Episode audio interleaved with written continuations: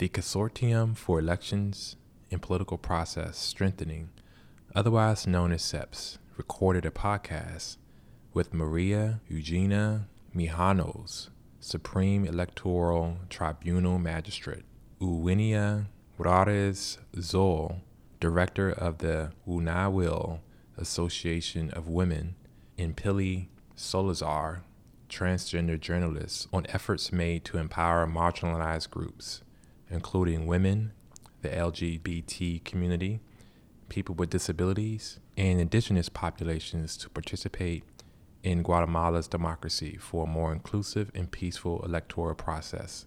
This podcast was recorded in Spanish. Click the link in the podcast description to read the transcript and translation. Thank you for listening. Eh, a mí me parece que, tal y como se venía diciendo desde antes del proceso de elecciones, este es un proceso inédito, un proceso atípico. Eh, para mí quizás lo más satisfactorio de este proceso es comprobar que la ciudadanía guatemalteca dio un paso cualitativo. Yo diría que a partir de ahora todas las personas que tengan una función pública van a tener una ciudadanía más vigilante que va a estar realmente atenta a sus mandatos y eso realmente para el país es de, realmente de, de alegrarse mucho. Y, nos queda mucho trabajo las organizaciones de mujeres y las organizaciones en general de fomentar eh, esa conciencia de género en las mujeres. Pero es un trabajo pendiente de las organizaciones, es una lucha que tenemos que hacerla en estos cuatro años para que en la próxima, así como ha habido más participación de la sociedad civil en todo lo que ha sucedido en el contexto nacional, consideramos que eso también nos va a ayudar a las mujeres a tomar más conciencia de nuestro rol como ciudadanas.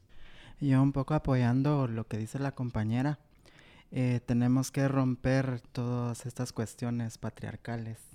Eh, nuestra sociedad está, está regida por, por esa situación, eh, el dominio patriarcal, el machismo que muchas veces los hombres nos dicen no, no puedes salir a votar porque te tienes que quedar en casa cuidando a los niños en lo que yo salgo o en lo que yo trabajo cuando eh, no ha habido un equilibrio de, derechos, ¿verdad? Entonces, eh, sí, eh, hay mucho que romper acá en nuestra sociedad guatemalteca.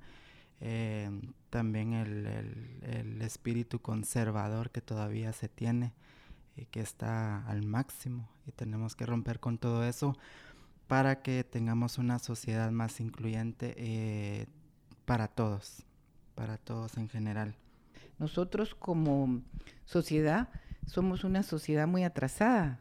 Somos eh, esencialmente, en primer lugar, verticalistas en lo que es el poder, y es un poder además autoritario, el que priva en las instituciones, en las organizaciones políticas, en las familias, en todo.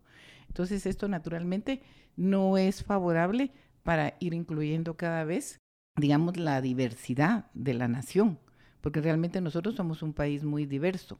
En mi caso, yo voté, pero yo aparezco como sexo masculino, eh, con un nombre masculino. Entonces, eh, no hay una estadística de cuántas mujeres trans votaron en las elecciones 2015. Aunque hubiéramos, eh, somos invisibles. Entonces, eh, nosotros manejamos eh, dos temas importantes, que es la ley de identidad de género. Eh, hablando de leyes, ¿verdad? Nos desmotiva mucho a ir a participar. nos desmotiva ese tema, nos desmotiva el hecho de que no tenemos los mismos derechos que tienen, que aparentemente o supuestamente tenemos todos. hay mucha violencia, violencia social, psicológica, eh, exclusión. Sí, yo creo que no se deben de ver como alfombra, sino que se deben ver como pioneras. Eh, en ese sentido yo las animo porque yo sé y, entiendo, digamos, lo duro que es esa lucha para ustedes, pero no se miren como la alfombra, por favor, sino que mírense como que son las que tienen más valor y las que están levantando la bandera. Y yo creo que todo lo que ella ha dicho debe realmente al TSE también preocuparle, porque la realidad es que yo traté de impulsar alguna inclusión allá dentro, digamos, del personal que elabora en el TSE y fue un poquito difícil. La población tiene poco conocimiento de la ley electoral y de partidos políticos. Yo podría decir que muy poco se conoce y de hecho las leyes en el país pues para nadie es, eh, es desconocido que, que la gente conoce poco de la ley más que quien la estudia, ¿verdad? Lamentablemente necesitamos que a través de este proyecto de, de, observación más a largo plazo, estamos llegando a las comunidades y están sorprendidos. Yo a lo que les, eh, el mensaje que puedo darles a todos los jóvenes, ya sea de la comunidad LGBT y, y de la comunidad indígena, es que participemos, porque nadie nos va a ir a, a sacar de nuestras casas y nos va a cargar y nos va a decir, mira, yo quiero que participes porque me caes bien, ¿no? Nadie nos va a decir eso.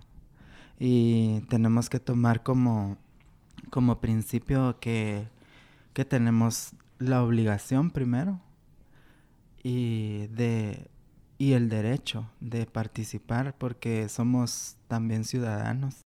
El primero es el mensaje a las mujeres jóvenes. Bueno, yo les diría que se atrevan, que participen, que tengan una participación libre y consciente, bien meditada, pero permanente y fuerte, y que además eh, dejen atrás los estereotipos, que se traten de liberar de ellos. Mucho ánimo. La ciudadanía al final es la que da, digamos, el verdadero veredicto y la que aplica lo que es justo o injusto.